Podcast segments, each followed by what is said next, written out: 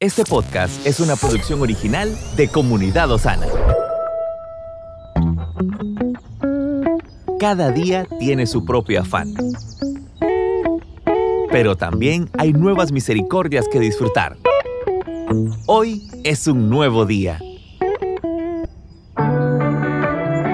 Bendiciones, qué gusto poder llegar hasta donde usted se encuentra en este momento. Queremos bendecir su vida y declarar que la misericordia y la gracia del Señor está sobre usted y sobre lo suyo. Creemos que hoy es un día de mucha bendición porque el Señor nos da la oportunidad de poder cumplir con la asignación conforme al propósito que Él nos ha llamado a hacer. Quiero compartir con usted una meditación que lleva por título la salvación es perfecta. La salvación es perfecta. Recibir la salvación significa librarnos de aquello que nos dominaba. Si alguien cometió un delito y tiene una condena pendiente de dos años, pasará dos años en la cárcel. ¿Y cómo sabrá que ya cumplió su condena? Llegado su tiempo, se abrirán las puertas que lo tenían encerrado, las cadenas ya no van a estar y eso confirmará que está en libertad. La Biblia afirma que la paga del pecado es la muerte. Romanos capítulo 6, verso 23. Pero Jesús pagó nuestra deuda, recibiendo la maldición de la ley en nuestro lugar. ¿Cómo sabemos que Él realmente canceló todas nuestras deudas en esa cruz? Porque la tumba está vacía y Él venció la muerte. Eso significa que Dios recibió su sacrificio por nosotros.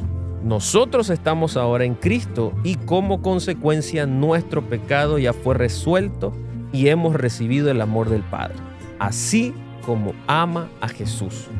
En la misma medida en que reconozcamos a Jesús en nuestra vida, podremos librarnos de la humillación del pasado y los comentarios de los demás.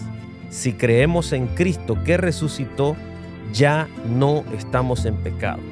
No importa quién fue ni cómo vivió en el pasado. Ningún pecado ni herida se compara con la gracia de Dios. Ahora nos encontramos libres de pensar que nosotros somos salvos por nuestros propios méritos o por nuestra propia fuerza, ya que tenemos un regalo de salvación que es perfecto. En otras palabras, la presencia de Dios que todo lo renueva vino a nuestras vidas y aquellos que reconocemos a Jesús como nuestro Señor y Salvador, tenemos la garantía de que ahora hay una nueva vida.